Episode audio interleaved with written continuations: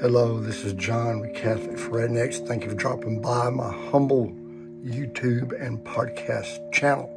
I've been doing this for about five years, except for COVID, and it's just a place where regular, average folks like me can come and learn about the Catholic faith, ask questions, do their own research.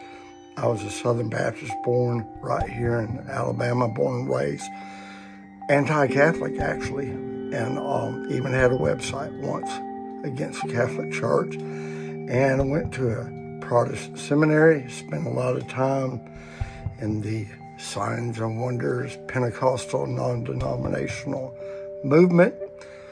And uh, make a long story short, I found myself at Midnight Mass 2013 in a Catholic church and I never went back. It just blew me away.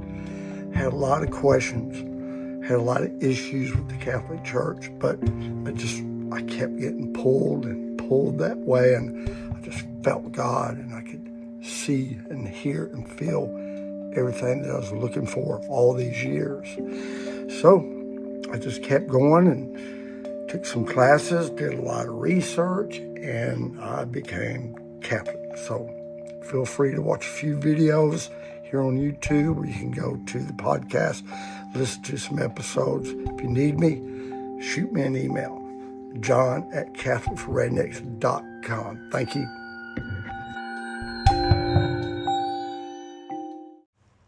Hello, everyone. This is John, Catholic for Rednecks, here on the Barncast. I kind of like that name, the Barncast. Um, Actually, I'm in a garage. And uh, I live about, I'd say, a quarter mile, half mile from the Cahaba River. If you ever want to Google the Cahaba River, it goes from central Alabama down to South Alabama, where it merges into the Alabama River, I believe. Then it makes its way down to Mobile Bay into the Gulf of Mexico. So if you want to come see me, then uh, grab yourself a boat uh, and come up river and pull up to my marina here. Uh, I'm just kidding. I don't have a marina. But you know, I was looking up some YouTubes about people becoming Catholic or how they became Catholic. And, you know, I'm a former Protestant. I was Southern Baptist and Pentecostal and name it, claim it, you know, Presbyterian. My youngest son calls it 50 Shades of Protestantism. But, you know, I'm always interested in hearing how other people became Catholic, uh, what triggered them, um, what was it that convinced them that the Catholic Church was the true church. Um, with me, I was just totally blown away and mesmerized by the midnight mass and the beauty and just it was just really different than what I was used to. You know, so I just started going to mass regular and studying and reading and praying. And I was looking at this black guy. He's a um, Pentecostal preacher. I forget his name. I'm to have to look him back up. But there's a black minister and he had a Pentecostal church, and he decided that he would lead his congregation on a joint mission of studying the early church from the, you know, I guess the book of Acts and maybe early church writings. I have to go back and listen. And when I do find it, I'll link it. But uh, he was Pentecostal and Protestant, and but he was seeking for truth and like many Christians, like many believers out there, they they say they want to return to the basics, to the true faith. I used to hear people say, "Why can't we be like the early church?" Well, you know, the early church had a lot of crap going on. It was woo, a lot of stuff going on in early church. Actually, the church has always had a bunch of crap going on because it's made up of sinners, people like you and me, sinners. So there's always going to be crap going on. But he said, you know, he wasn't trying to become Catholic or Orthodox or anything. He was just wanting to explore the truth, to get as close to true Christianity and early Christianity and back to the basics. And he kept finding things online and in his research that led him to the Catholic Church. And, you know, even if you didn't call it the Catholic Church in the early church, there were still, I think there were three signatures, three things right off the bat that him and his congregation noticed is that as soon as the early church got going, they had established a hierarchy, you know, a government, leadership, rank and file. You know, that's really apparent just from the gospel. So you had these, you know, you had Peter that was kind of like the head honcho. And then you had the other disciples that are now called apostles. So there was leadership. There was um, a chain of command right off the bat. You know, a lot of people today think they don't need a leader, they don't need a pastor, they don't need a church.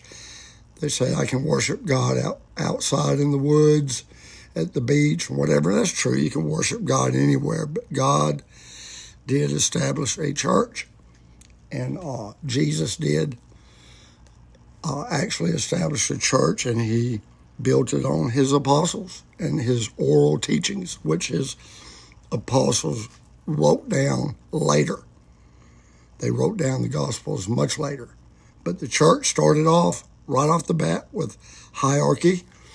And we also know that they had begun to meet together immediately in what they described as a mass. They did not call it a church service or a Holy Ghost hoedown or anything like that. If you read the writings, the earliest writings of Christianity, it was called a mass, M A S S, mass.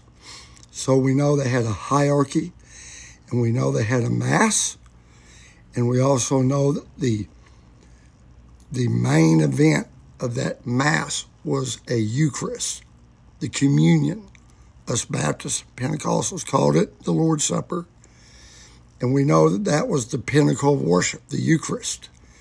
That when they took communion, that the priest would bless the bread and the wine, and those people, those early Christians, fully 100% believed that that bread and wine became the body and blood of Jesus Christ as spoken by Jesus himself in John chapter 6, 53 and 54, and in other places. So we know right off the bat whether you want to call it early church, whatever you want to call it, you know, long before they moved over to Rome, they had a hierarchy with bishops.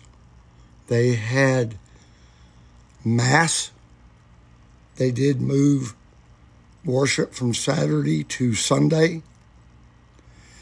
And they had the Eucharist. We can also read that they had confession of sins to the congregation, to the priest.